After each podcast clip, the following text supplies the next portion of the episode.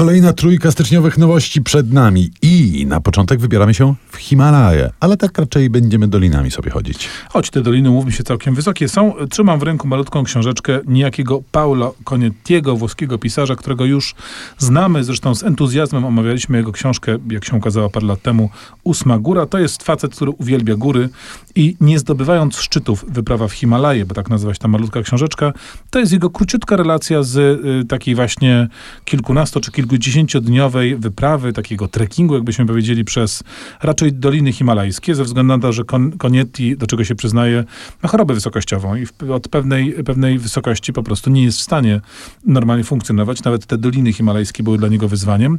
I to jest rzecz, muszę powiedzieć, która mi ogromną radość sprawiła, y, bo Konietti nie jest właśnie takim chojrako-wyczynowco, jakimś tam fanatykiem, który wbiegałby na te szczyty i tam po prostu ginął, umierał i w ogóle zdobywał jakieś rekordy świata.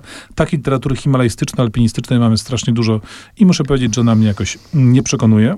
To jest takie prawdziwe cieszenie się górami, prawdziwe cieszenie się widokiem, byciem tam, pewnym wysiłkiem, ale też kontaktem z ludźmi, piciem tej herbaty z masłem, którą, y, którą go częstują, takim y, znajdywaniem w górach rzeczywistej przyjemności, jakiejś takiej refleksji i odrobiny właśnie hmm, zastanowienia się i takiego wystopowania. Strasznie przyjemna lektura. No właśnie, bo góry to nie sport. Góry to przede wszystkim piękno przyrody, piękno ludzi i tak dalej. Pięknie powiedziałeś. Prawda? Natomiast kolejna książka równie króciutka, no może kapinkę dłuższa, głośna bardzo.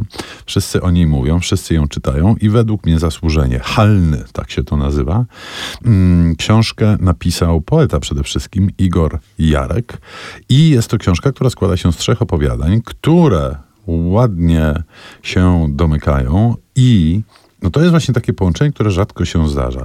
Jarek ma umiejętność, być może nabytą praktyka poetycka, porównywalną do Białoszewskiego czy Masłowskiej, jeżeli chodzi o podsłuchiwanie ludzi. Jest tam bardzo żywy, bardzo autentyczny, czy nowochódzki, to dyskusyjny język e, bohaterów, e, ale jednocześnie jest to świetnie e, zrobione w sensie fabularnym. To znaczy jest tu intryga no, kryminalna, chyba trzeba po prostu e, powiedzieć, a nawet trzy, bo w każdym opowiadaniu jest inna historia, które te historie później na koniec wszystkie się łączą, co robi wrażenie. Rzecz się czyta jak na tego typu prozę przystało niezwykle szybko i niezwykle wartko, no bo właśnie językowa świeżość i fabularna lotność.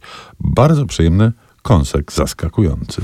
No to skoro o wartkich lekturach mowa, to teraz już prezentujemy prawdziwie tegoroczną nowość, bo dopiero z końcem stycznia ukazuje się najnowsza powieść Jędrzeja Pasierskiego pod tytułem Kłamczuch. Jędrzej Pasierski znany jest y, coraz szerzej y, za sprawą innymi Nagrody Wielkiego Kalibru, która to na niego spadła radośnie w zeszłym roku.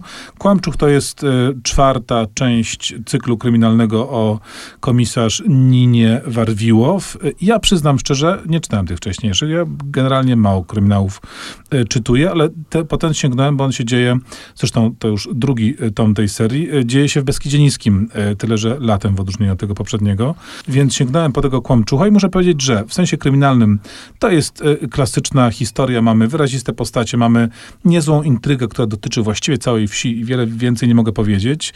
Pasierski wplata w to i to jest ten atut, który do mnie przemawia. Po pierwsze sporo takiej regionalnej historii, regionalnego kontekstu, kontekstu, historia Łemków, historia zasiedlania tych ziem e, jest tam bardzo silnie obecna. I do tego muszę powiedzieć, że to, co mnie urzeka, to jest taka proza jednak bardzo, jak powiedzieć, dynamiczna, jak to w kryminałach. Tam bardzo wielu opisów i subtelności stylistycznych nie ma, ale jednak czujemy, widzimy, namacalny się staje ten pejzaż letni e, Beskidu, który albo jest skąpany w słońcu, albo zalany deszczem.